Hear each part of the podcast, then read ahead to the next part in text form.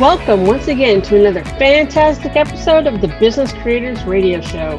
We help business creators like you win at the game of business and marketing so you can thrive from your intersection of your brilliance and your passion and make a difference for your community, market, and audience. Please take a moment and visit our website, www.businesscreatorsradioshow.com. You'll find hundreds of episodes covering a breadth and depth of topics relevant to you as a business creator and links to subscribe via your favorite network so you get fresh episodes delivered straight to you. And now, here's today's episode. Let's get started.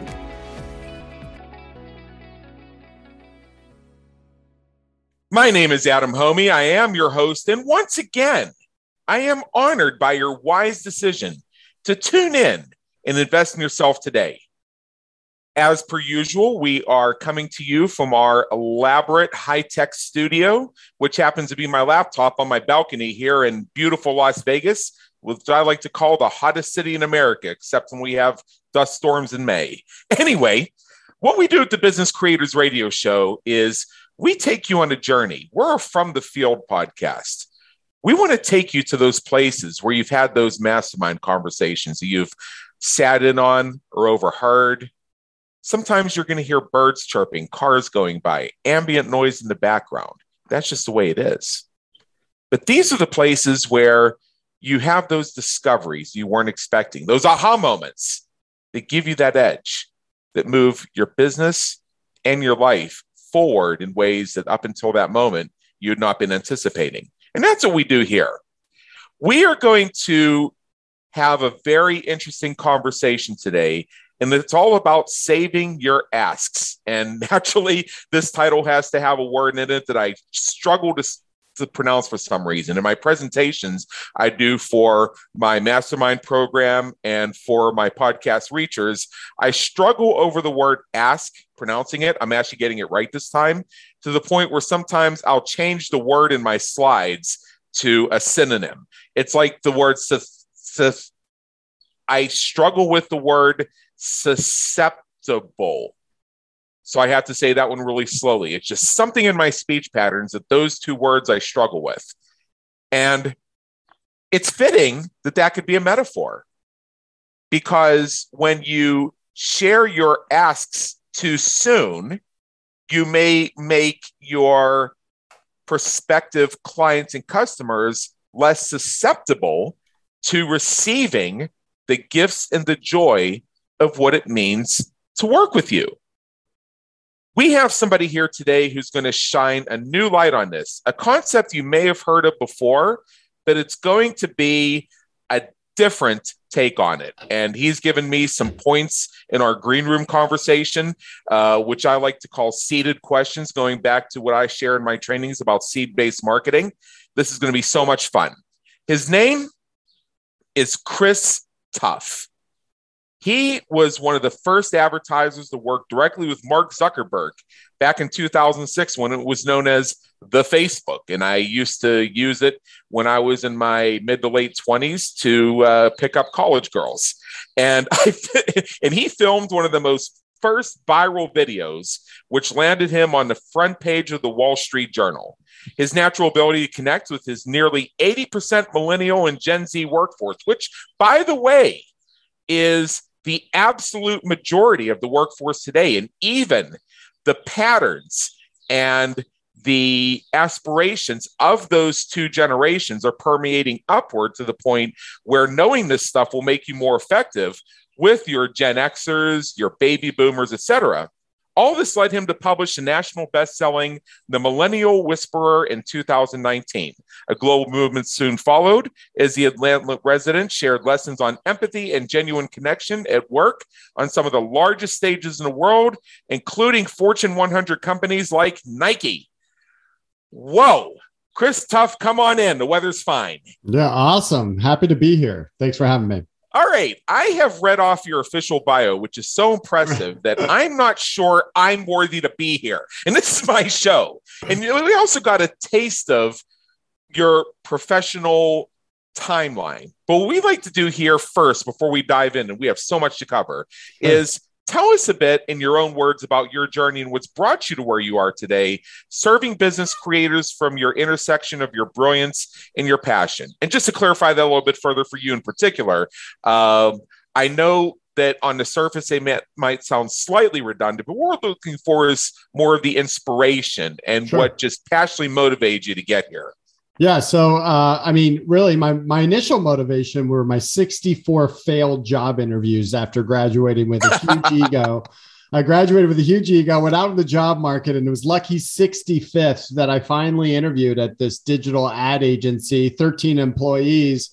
And I was, you know, a lowly account coordinator there. Uh, I did that for about two years. And I, I, found myself that I was kind of uninspired. And, and so I, I said to the owner, you know, I think I'm a creative, so can I be a copywriter? And and I was the worst copywriter in advertising history, easily the worst one ever uh, out into the market. So I apologize to any of my clients that may hear this. Um, and you know, it was really until it wasn't until year four or five of of many lateral job moves that I kind of fell into my element where for the first time my passions and profession overlapped. And that was right as Facebook was you know starting to open up from colleges to the general public. And uh, we worked on some of the first products as one of the you know one of three advertisers to work with them back then. One which actually blew up in our faces. I don't know if anyone remember the beacon um, kind of backlash to privacy. That was actually Facebook's first issues with privacy. Oh uh, yeah, that, yeah. That was that was uh, we were all over that, and um, so you know that that really then became what I call my first currency, Adam. It, it was the I became the digital and social guy, and um, you know we grew from 13 employees to over 400. You know, also during that time, the owner of the firm said, "Hey, um, our, our client Verizon Wireless wants a viral video. Can you create one? I said, what the heck's a viral video? It was before YouTube. And I filmed my engagement um, running down the streets of Atlanta uh, with a hidden camcorder and a tree and a wireless mic on. And it was, um, you know, really the first, when I put it on ChristopherTuff.com, it was a scale of emotion the internet hadn't really seen before. Um, and, you know, and, and, and more ridiculous things tended to happen because – that place where passion and profession overlap what's cool about it is you don't really know when you're working and my wife who was a professional soccer player was a little bit dismayed because she was getting more attention for all these publicity stunts that I was throwing out there my daughter when she was born she's now 12 um, she was actually the youngest tweet ever. I even set up a baby underscore Tuff. I said, you know, um, we don't know when, you know, uh, male, female question mark, uh, due date. And then uh, at three minutes old, she pressed the tweet button and was the youngest tweet at the time um, to ever hit Twitter. And so, you know, I, I always tell, especially young audiences, that usually when when that first taste of passion and profession overlaps, ridiculous things tend to happen. And, and the most beautiful outcome of that is work doesn't feel like work anymore.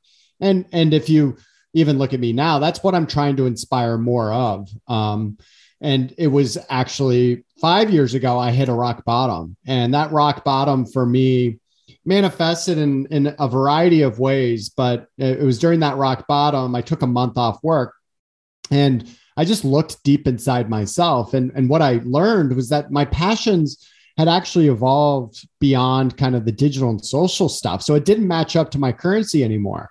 And, and it was in that moment, um, two critical changes, three critical changes happened. Uh, one, I changed my metric of success from beating my older two brothers at the game of life, uh, which is a horrible metric of success, to uh, metric to success being judged on a daily basis. Did I have the impact I intended?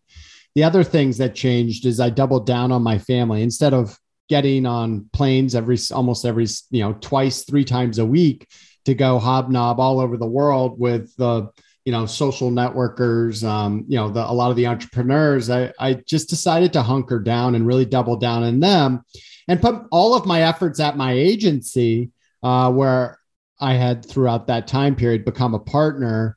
Um, i decided to just put all my efforts into them and making them better people and leaders and create this genuine connection with them. And it was about a year after that, um, and a lonely year, if I'm totally honest in this. Um, I, I actually put together a men's executive retreat, average age 45 to like, you know, 60, I'd say. And I introduced myself around the fire and I was like, Hey, I'm Chris Tuff. I'm, I didn't really know what to say there. And I, I just said what first came to mind. I said, I'm, I'm kind of like the millennial whisperer. You know, I have 400 employees, 90% millennials and Gen Zers. And, and then I went on and shared my story. And it was when I sat down by the fire, these guys are like, Chris, tell me some of the things you do because man, these millennials suck. You know, they come in late, they always want a promotion. I was like, actually, I think you're approaching it the wrong way. Like, here are a few of the tactics that have worked for me. And then after that, they're like, uh, the guy leading the retreat, his name's Tommy Breedlove. He's also an author. He said, uh, Chris, you got to write that book. And so I thought about it and then I wrote it. And uh, I would say the rest is history, but it really wasn't the rest is history when I was doing it, right? When you put yourself out there, it took a little bit of time for the book to pick up some steam and, and momentum. And right as that momentum was peaking was when the pandemic hit. I was actually supposed to be on the main stage at Nike and the pandemic hit and uh, Heidi O'Neill, who's the president of Nike, who was hosting me for this huge rah rah thing that I was going to be heading up with her uh, her system was like, yeah, it ain't happening. We don't know how long this is going to last, but you, you, you know, hunker down. And so as that kind of punched me in the face, I, I have my 20 minute rule, which is I can dwell in something bad happening and then I got to bounce back. And I thought about it. I was like, what, what, what's the real, what's the book? What's the thing that I could actually put out there that would have the greatest, most immediate impact? And I, I then looked back on kind of some of my most successful speeches. I had done one at my alma mater for the entire senior class, how to network like a mofo. And I thought to myself, I was like, what if I took that? And then I took this downtime in the pandemic and interviewed the world's best networkers and then created a book that was a call to action to finally get people to go into networking and sales with the intention of genuine connection which isn't that dissimilar from my first book because the millennial whisper is all about genuine connection with all of your your team members and your employees.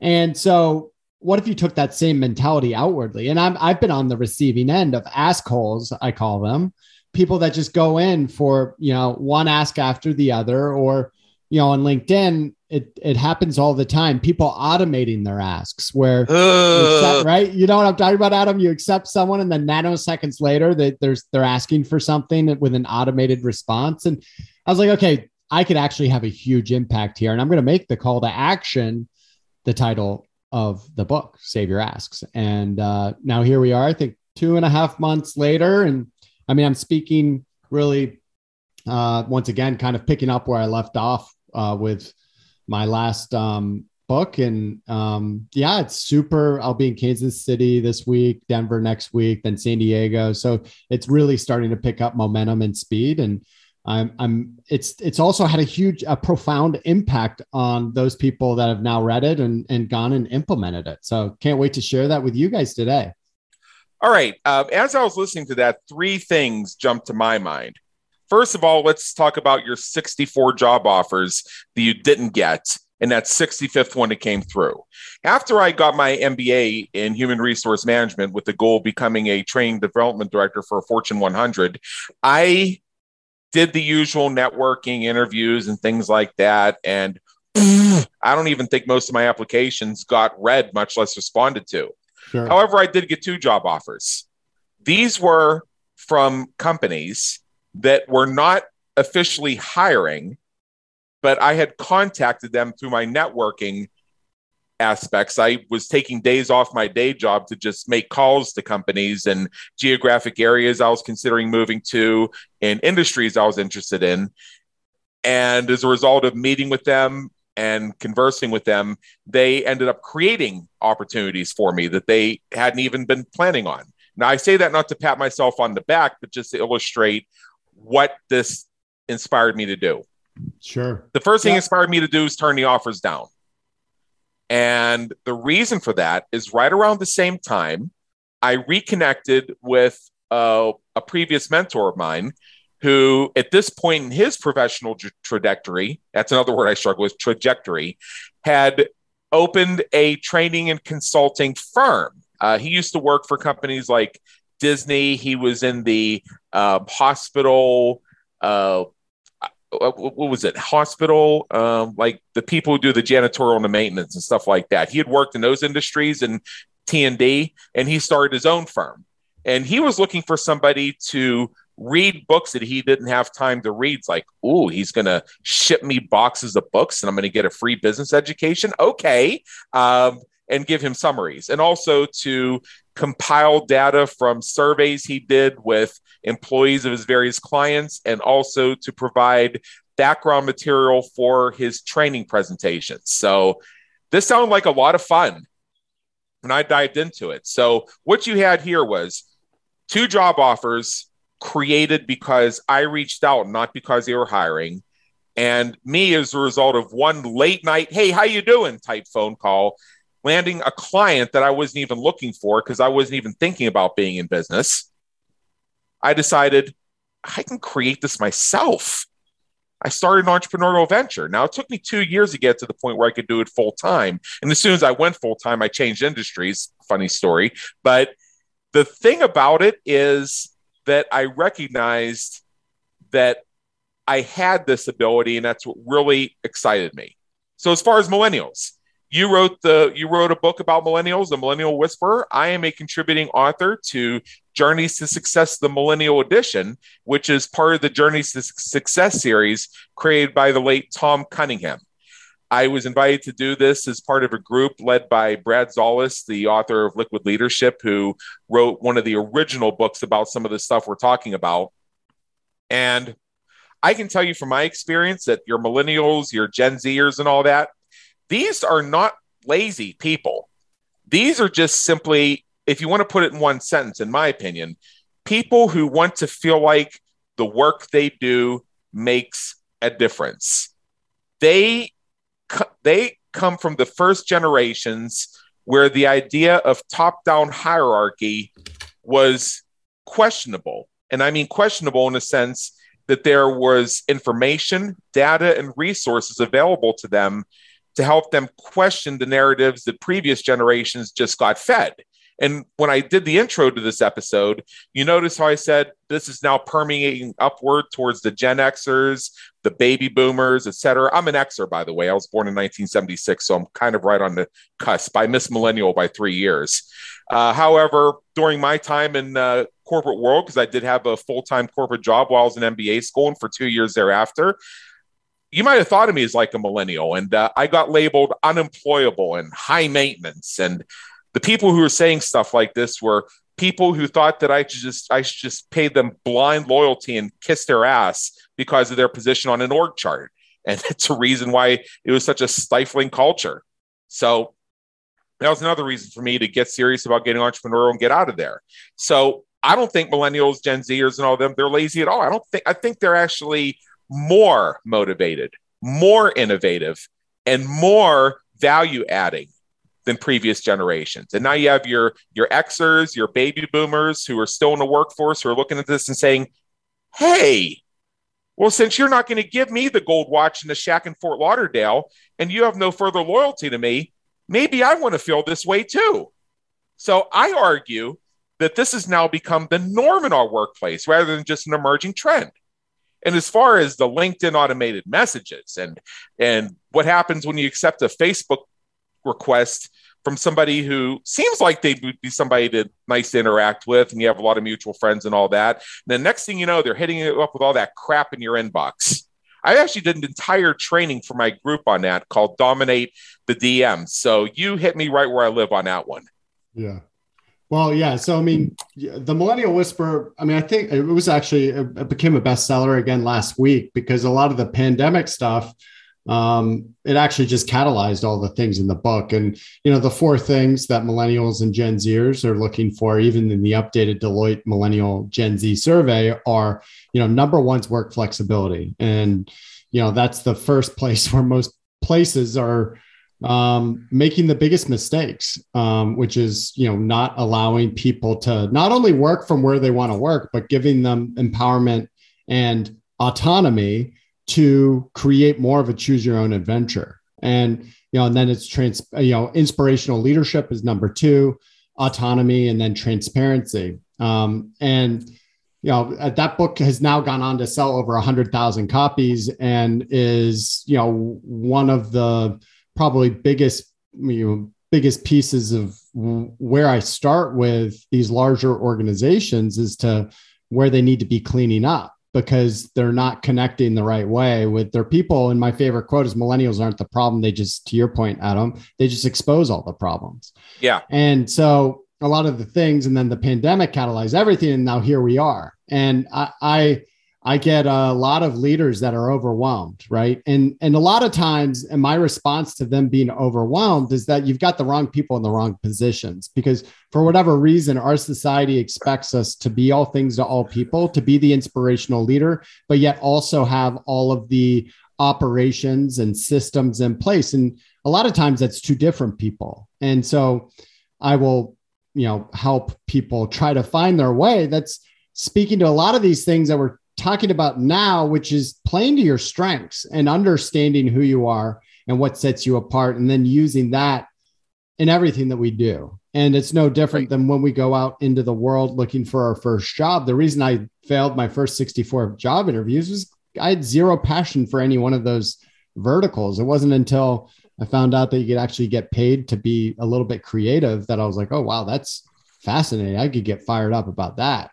And they saw that light in my eye and, and I got into it. But what I see now today, Adam, and I'm sure you see this in your network and within your mastermind, is that there there's an the true pandemic right now is miserable people and jobs they hate, right? And yes. And so I get out of every single speech many people, when no one's looking, come up to me and they say, All right, Chris, I loved your speech, but I hate my job. I have zero passions on it, and I'm living an inauthentic life. And I'm like, All right. All okay. right. Yeah, so we're um, yeah we're actually getting a little behind on time here, and there's so much we want to cover. So I could um, I I could share a story, and I've shared this in other episodes. How when I was uh, during my stint in the corporate world before I became entrepreneurial, um, I had a situation with work from home uh, due to inclement weather conditions and just a completely stultified approach to that.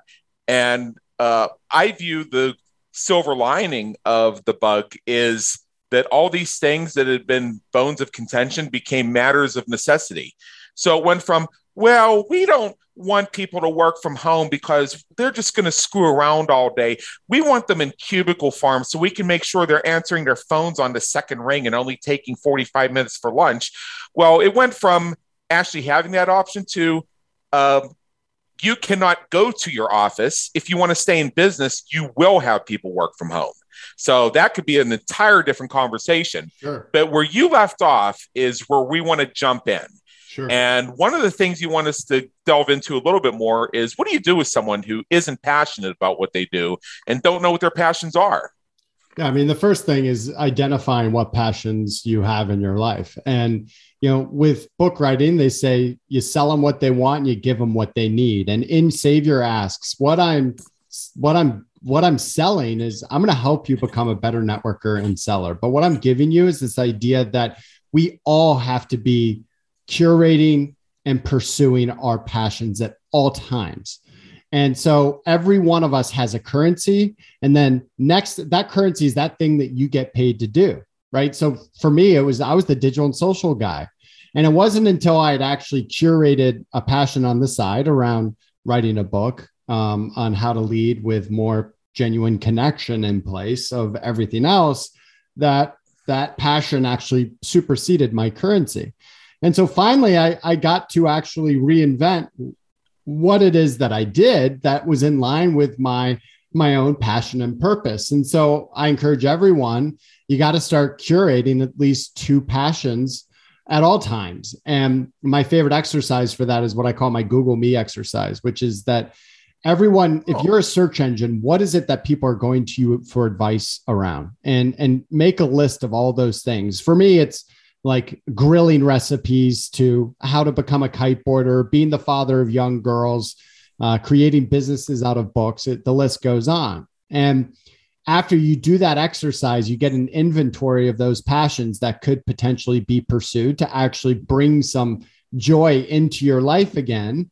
And then if I said, then out of that whole list, what is the one or two items that if I forced you to write a book on, what which one would it be? And, and that forces you to actually hone in on something that you would have both the tenacity and the interest in taking to the next level. And, and that's where you start curating those things either, you know, alongside your your main hustle and currency or bring it into your job where you're currently at. Precisely, precisely. And just for our listeners, what we're going to do is we're going to be building a frame around the whole concept of saving your asks. So um, just hang in there for the answer to that because there's still a little more foundation we need to do.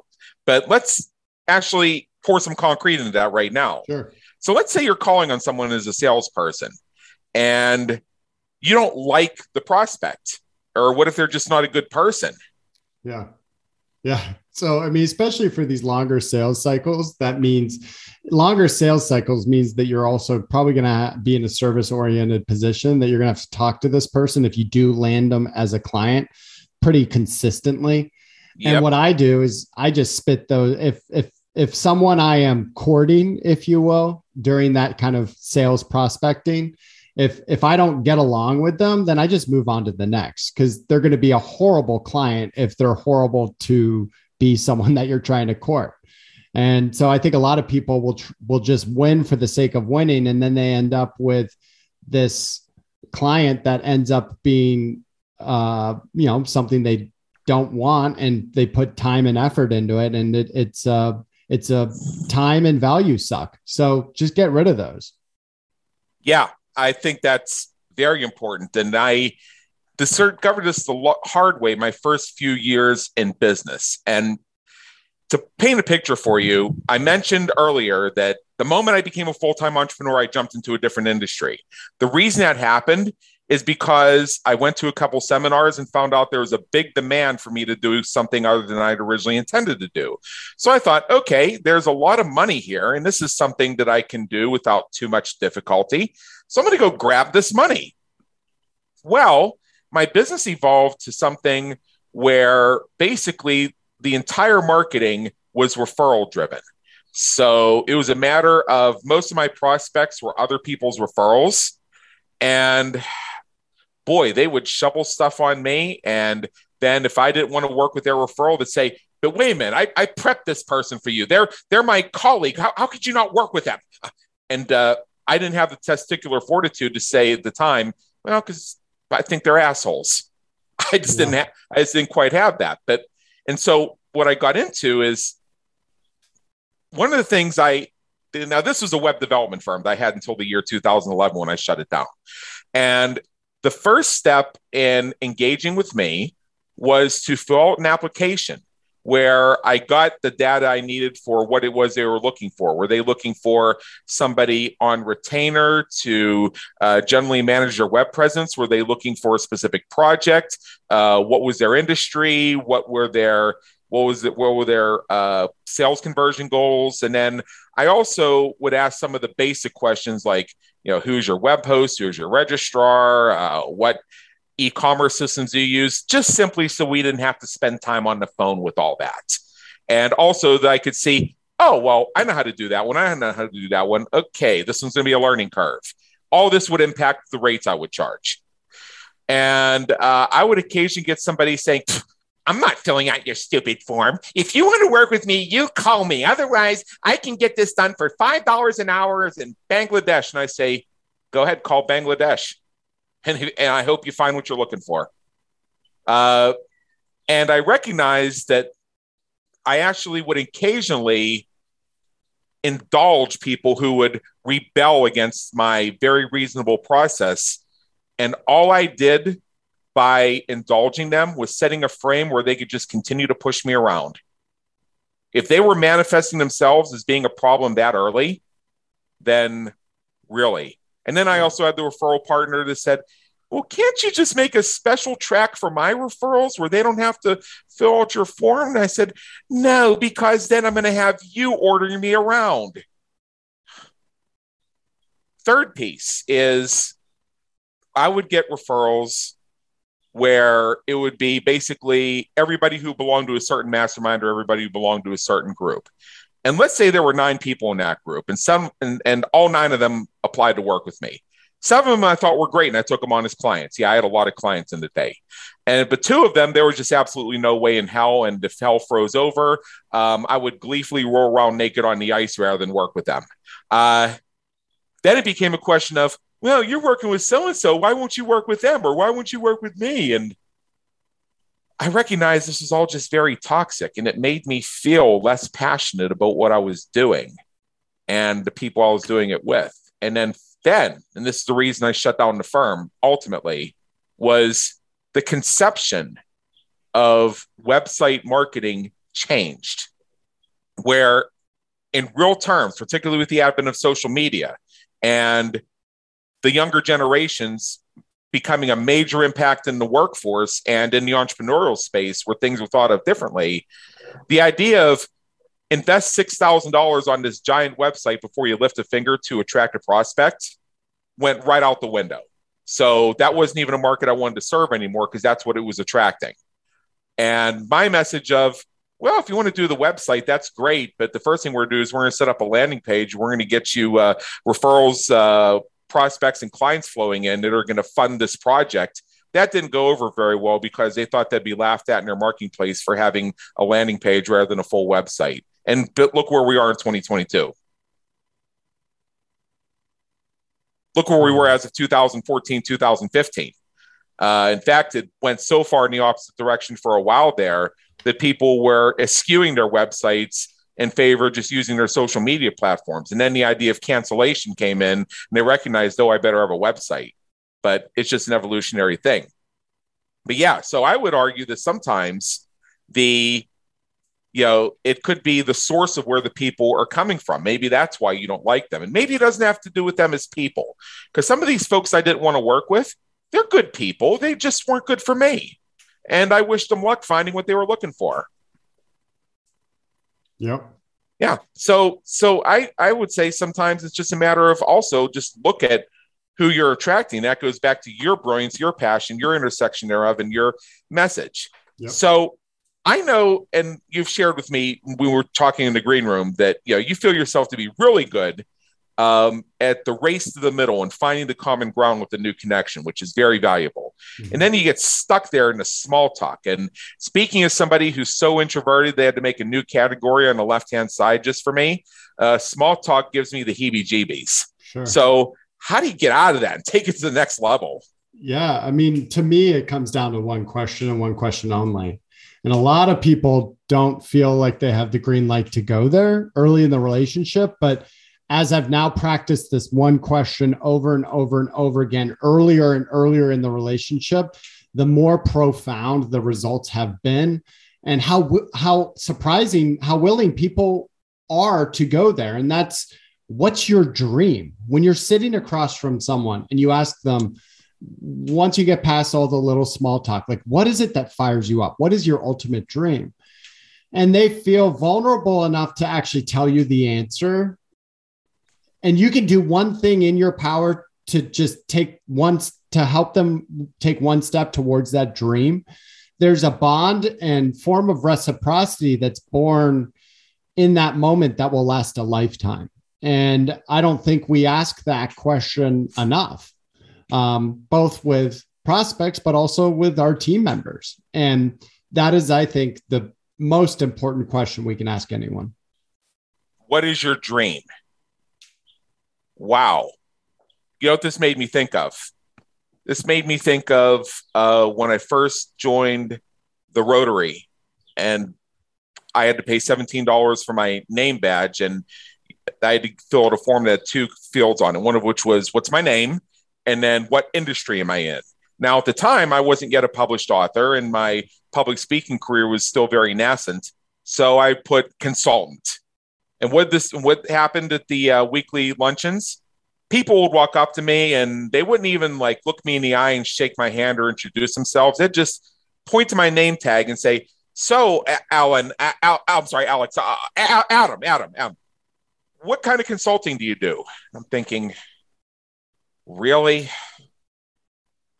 that's how you're going to open with me is to ask me what kind of consulting I do. I'm sorry, I nodded off there because that just thought that bored me so much and almost put me to sleep. So I paid $17 more to have the name tag changed to author slash speaker. So now it was still the same approach and they still messed up my name, but now they would add, oh, author, um, so what's your book about? Well, I'll tell you about Groundhog Day as an event, not a business strategy all day long. That's my baby. And contained within that book is the spring formula, which is the foundation for the business consulting I do. So, what I did there was just simply create a frame shift from the standard small talk at the networking function to asking a question about a passion. I love my book. My book is my baby. I I spent two years developing the content and three uber focused days turning it into a book. And that that in itself is a story that I've been interviewed on how I did that. And the six areas of the spring function, the spring formula are the six areas of my intersections of my brilliance and my passion when it comes to business consulting. So that by making that shift to me built a common ground because now we're having a conversation about passions. Furthermore, I'll just add one more thing, and I want to get your thoughts on this actually. Is when you're at the networking function, you're at the reception before, after the seminar, or what have you, and somebody asks, What do you do? I, when people ask me that question, what I'll do sometimes is, is actually as often as possible, is I'll turn it around on them and I'll get them to share about themselves, you know, what's going on with them, what's working well. And I love the idea of being able to ask them, what are your dreams? And there's a helicopter going overboard. Oh, yes, I wish I was on that helicopter. So by asking, what are your dreams? I can get them speaking about themselves. And then we can begin to find the gaps between where they are and where their dreams are. That gap is where what I do matters. So, what does it matter what type of consulting I do until I know what your dreams are and what is the gap between your reality and your dream and my ability to serve you in closing that gap? Mm-hmm. So, I want to get your thoughts on that one.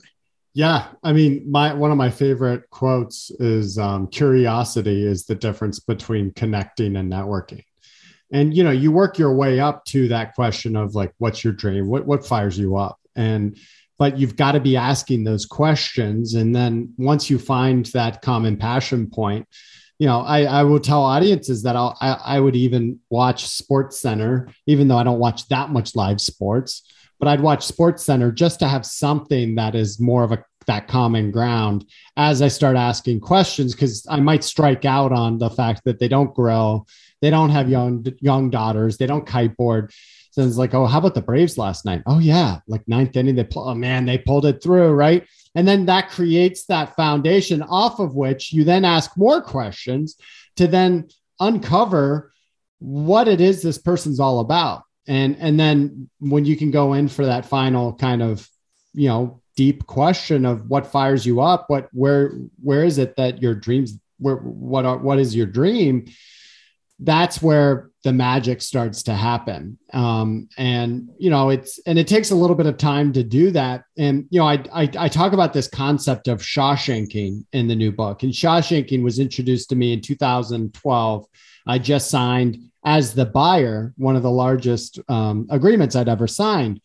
And I turned to the guy and I said, uh, his name's Jason Beckerman. And I said, Jason, like here we are celebrating with our teams, like the largest um, contract of my life, probably yours, but like, how did you track? We met seven years ago in a closed Facebook group. Like, how are we where we are? Like, the, the sales guy's interested. He goes, You really want to know? I was like, Yeah. He goes, I Shawshank your ass. I was like, Shawshank, what is, what is that? He goes, Chris, have you seen Shawshank Redemption? I was like, Yeah. It's been a while. He goes, Okay, well, if you remember Andy Dufresne, in order to get the library funded, he wrote a letter a week and it wasn't until two years of not hearing back from any of those letters that he got his first check for $200. And then it was after that, which he never stopped 10 years later, he had the nicest library in the prison system. Shawshank Prison did. Yep. And so, Chris, every single week for the last six years since we met in that closed Facebook group, I have had some sort of interaction with you. It's been on Instagram message, it's been on Facebook uh, chat, it's been on uh, email, it's been on text, but I've had a touch point with you every single week since then. Not once have I gone in for an ask. I was like, oh my gosh, I'm going to implement that strategy because I was just at the time I had just taken on the role of head of business development for the agency where I'm a partner. And I implemented that strategy and told everyone around me, I was like, I'm going to Shawshank this Fortune 5, uh, Fortune 50 company that I uh, am currently working on. I'm helping them actually hire someone with digital and social experience. I, I just, you know, and then I went on and I did a free um, kind of seminar on uh, where they can utilize social media better. And it was 14 months later, we got our first project from that Fortune 50 company. And today we have 120 employees on that one account because it has grown. And I think more of us as salespeople should take that kind of shawshanking into our own verb vocabulary to actually create a relationship over time versus trying to feel like you have to go in for that ask right away. And all of us live somewhere on the ask continuum. I live actually on the left side where asks are really hard for me. It's what makes me actually pretty good at being one of these longer term sales people. Um, but then on the other side, if asks come really easy to you, it's you might be an asshole. And so we all have to move somewhere towards the sweet spot of that ask continuum. And one of my favorite places to to utilize one of these um, you know verbs is to uh, really take on Shawshanking in our day to day networking. All right. You've inspired me with another story here. And this is why I refer to the Business Creators Radio Show as a as a compendium of private mastermind conversations. This is what happens in a mastermind conversation is you inspire each other, you remind each other of stories, you give each other that ooh thought as they're speaking. So let's go take me back to uh, when I was in my senior year at Penn State. Well, my first senior year because I had one and a half senior years by choice. I was an RA, a resident assistant. One of my colleagues, uh, his name his name was Rick. Actually, it's still Rick, but uh, he was Rick back then too. But anyway, um, he uh, he was a uh, he was a business student, and he had uh, that previous summer done an internship. And the guy he did the internship was an executive uh, who's in the training development of some major company. His name was Stephen Rowell, R O W E L L, which is a name that a few of our listeners may actually recognize because he's pretty well known for certain things today. Now he would just go on about Stephen Rowell this and Stephen Rowell that, and then also my friend had also uh, connected with Dr. Tony, Tony Alessandra, who's the creator of, among other things, the Platinum Rule, who I've also briefly spoken with. So I learned about Platinum Rule, and I learned about all this. Um, this uh, these inspirational things from this guy named Stephen Rowell, who I didn't know from Adam, from my very business minded friend. So at the beginning of my second senior year, I was still an RA, and they and through a series of whatever, they had arranged to have Stephen Rowell be the keynote speaker at our training retreat. Uh, when I met this guy for the first time, uh, he was introduced to me by our mutual friend Rick, and the first thing Stephen did was ask me a really obscene question that made me laugh. So I'm thinking, okay, he's he's a cool dude. And then I forgot about it until about a month and a half into uh, my final semester there.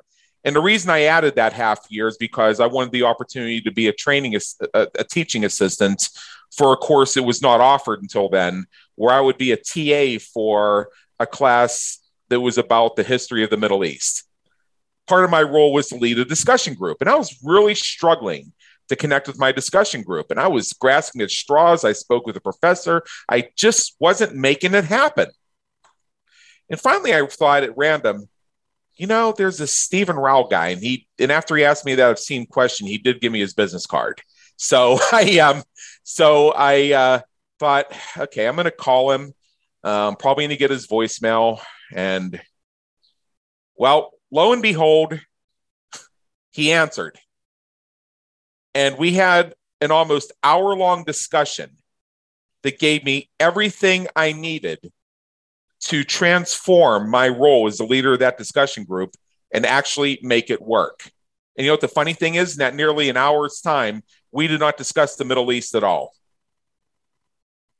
So that set off something and it opened a door for me, which is what if you were to what if you were to reach out to somebody and they actually answered you? What if you were to call on somebody? What if you do write those letters a week? Um, I know I know another story. Um, I can't remember who told the story, but it was about they wanted to connect with Sam Walton. So they started doing the same thing. Once a month, they left a message for Sam Walton. And then one morning, they got a phone call, and the person on the other end said, Hi, this is Sam Walton. I understand you're trying to get a hold of me. And the first thing this person told me was, They said, Bullshit, you're not Sam Walton because they thought it was their buddies playing a prank on him. Turned out it was Sam Walton. For a media pop culture reference, I refer our listeners to the movie Wall Street. And you may recall uh, the Charlie Sheen's character, the Charlie Sheen character's efforts to get FaceTime with Gordon Gekko. And he called that office every day. I think it was 87 days in a row or something like that. And finally, he managed to get in because he knew Gordon Gekko's birthday and he knew what kind of cigars Gordon Gekko liked. And he just showed up with a box of cigars and said, I'm here to give Gordon his birthday presents. And it was the persistence that got him in the door. Yeah. And the research, right? I mean, so yeah. many people, I'm on the receiving end of asks all day, every day. And so it, so many people fail to do any research and they just do these blanketed, you know, outreach things to oh you know people saying I actually had when I was de- deliberating whether or not I should really go for it with Save Your Asks. Um, someone from a company called Domo, after I ignored their email five times in the sixth attempt at their failed attempt to erase the middle, is the middle of summer, this guy from Domo goes, "So have you read any good books lately?"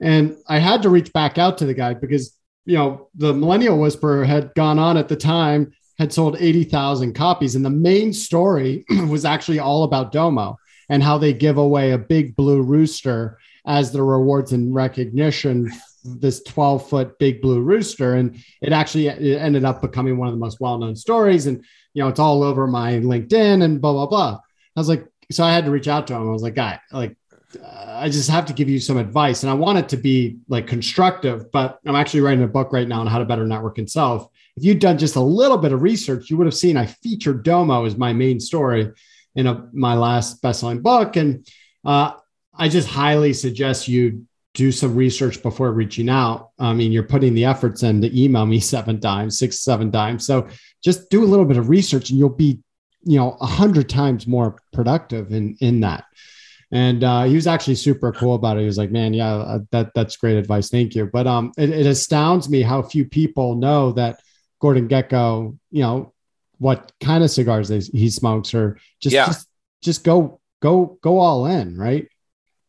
I believe there's a big correlation between um, dating and mating and business. In fact, they're really two sides of the same coin. So you remember in my intro when I mentioned that uh, you were involved with Facebook back when it was called the Facebook and it was targeted towards college students. Yeah. And I, being a guy in my mid 20s, was uh, using the platform to meet college age women.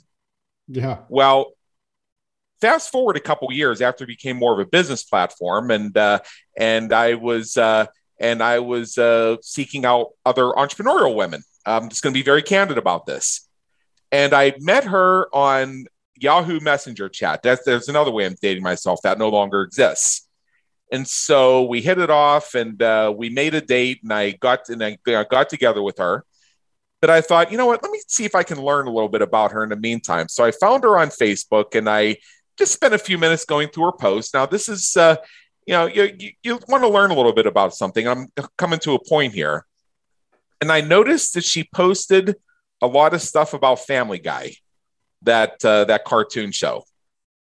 So I knew when I had her face to face, there was only one word I had to say to access an area of her mind that I wanted to reach. You know what that word was?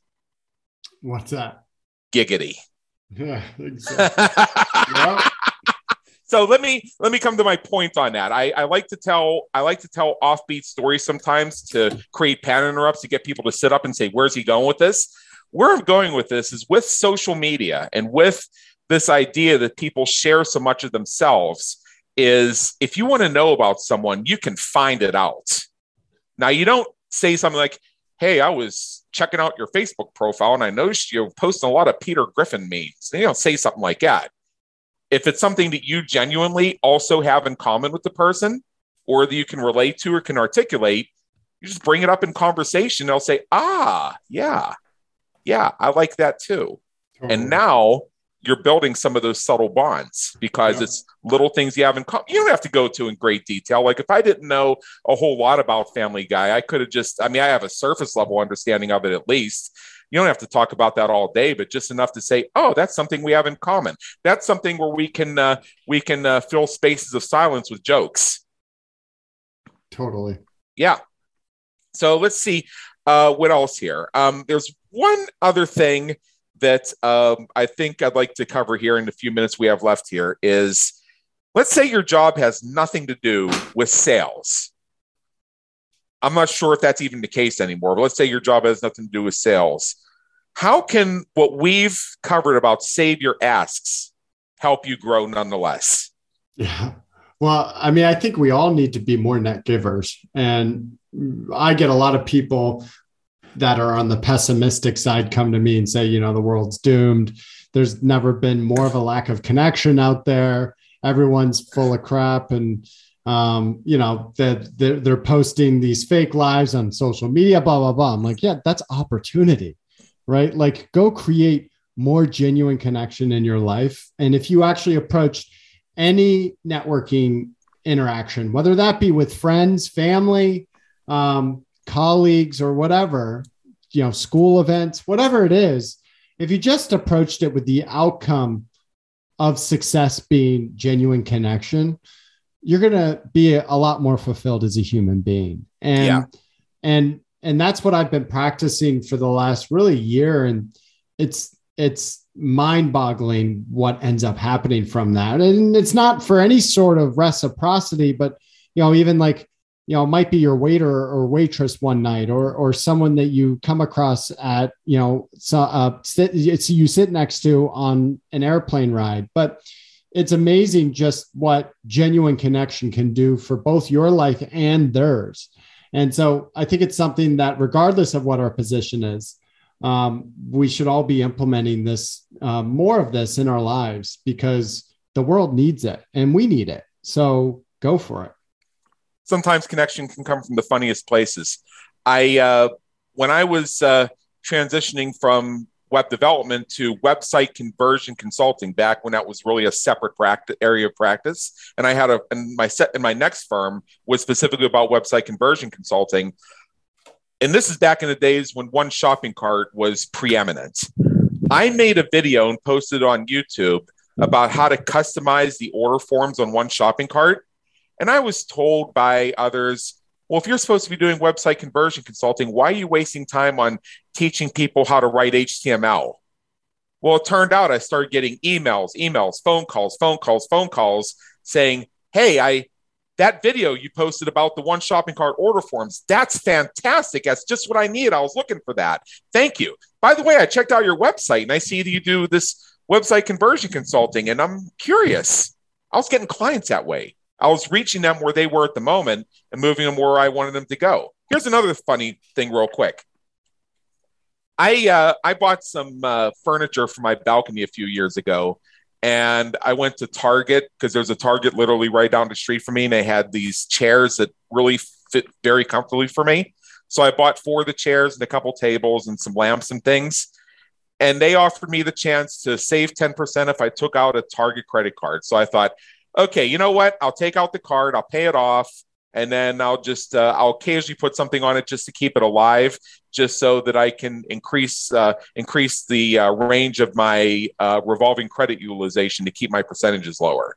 Um, so I paid it off, And then somehow I managed to overpay by a dollar. And I got a statement that said I had a $1 credit on the Target card. So I posted on my Facebook that I had a $1 credit on my Target card and asked people what I should do with it.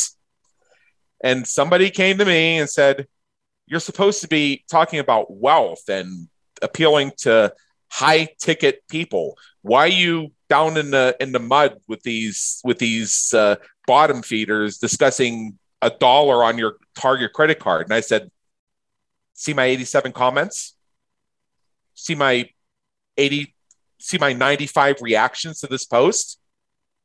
This is something that reaches people viscerally. This is something that people like to talk about. This elicits, some might call it a childhood state of enthusiasm that gets them to open up and think about what would I do if I had a dollar credit on my credit card? Bet you within those reactions and comments, there's probably a few clients turned out that would be the case because that got people following me more closely, got people reaching out, got conversations going, and I got clients out of it. So it's not always, hey, uh, hey, you want a podcast or you, you, you want to increase your conversion rates by 25%? Sometimes the ask is, what would you do with a dollar credit on your Target card? Totally. It's weird. It's weird how that works, man.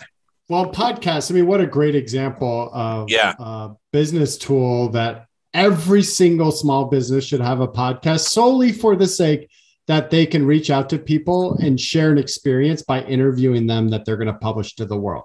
Like that, that it's a it's the biggest no brainer to to any small business because you how much different is it hey i'd love to interview you for my podcast because i value what you do versus hey can i meet with you for coffee to hear how i can help you with your business like it's totally different so what yeah. a great example of kind of implementing what it is that i'm trying to inspire more of right right right that's that's my podcast reach system. That's what it's all about. Exactly. It's, it's it's using your podcast as your key networking, client attraction, celebrity expert branding tool.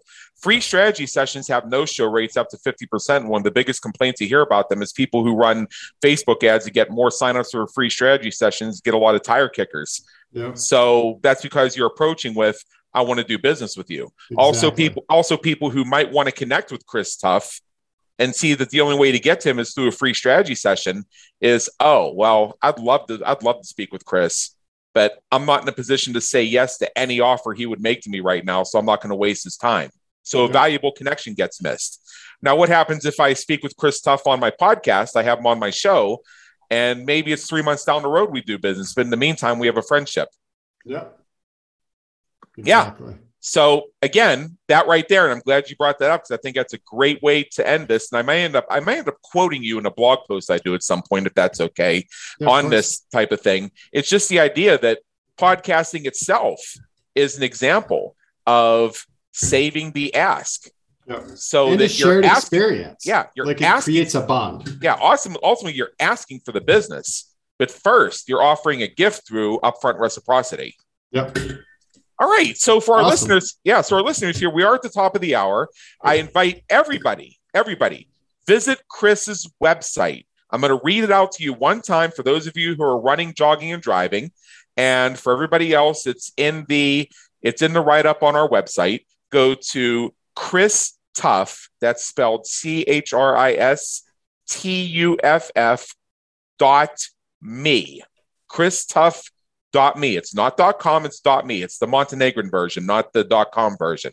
And when you go to that website, you're going to discover more about Chris. You'll see about his mission. Um, you'll see some other places he's been featured, and you can also discover how you can get your hands on his books, such as Save Your Asks, which is the name of one of his books. Also, The Millennial Whisperer, which he uh, has also brought up. And I can tell you that uh, I'm going to be checking these out myself before we wrap up here, is there uh, any final thought that uh, you'd like to leave with our listeners, or one thing that they can take action on right sure. now that could move the needle just a little bit? Yeah, so I do this in speeches, Adam, and I um, I, I say, everyone right now, you probably have a cell phone in front of you. Now, think of someone who you haven't had interaction with in the last three months, and that first person that comes to mind go ahead and text them and say, Hey, I'm, or even more profound than that, you send them a video message and say, Hey, uh, in this case, it might be Adam. Uh, I know I haven't heard from you. I know we haven't talked in a while, but I just want to let you know I was thinking about you. Blank and blank, blank and whatever it is reminded me. Hope you're having an awesome day. And go ahead and send that text. And it's astounding what can happen just out of, for the first time ever, reaching out to someone in your network with the intention of just genuine connection and rekindling a friendship out there or connection um, with them in a business domain. And so, you know, out of the biggest theme that came out of all of these interviews that I did with the greatest networkers in the world was that creating relationships is easy, sustaining them is difficult. And so, this is your first attempt at actually sustaining a relationship that may have gone dormant that's fantastic. Now, for those of our listeners who um, it's been three months since they broke up with their ex, can they go to the second person? Yeah, yeah, yeah. Go ahead to the ex. uh, it can't be it can't be romantic and it can't be uh, family. So uh, don't cheat the system here. We got to have fun with these things. All right. So, Chris Tuff, thank you so much for being with us yep. today. It's been an honor, and believe me, an education. Awesome. Thanks so much. We trust you enjoyed today's episode of the Business Creators Radio Show. Check out our previous and upcoming episodes on our website at www.businesscreatorsradioshow.com. While you're there, be sure to subscribe via your favorite network so you get fresh episodes delivered straight to you. Until next time, have a great day. Take care.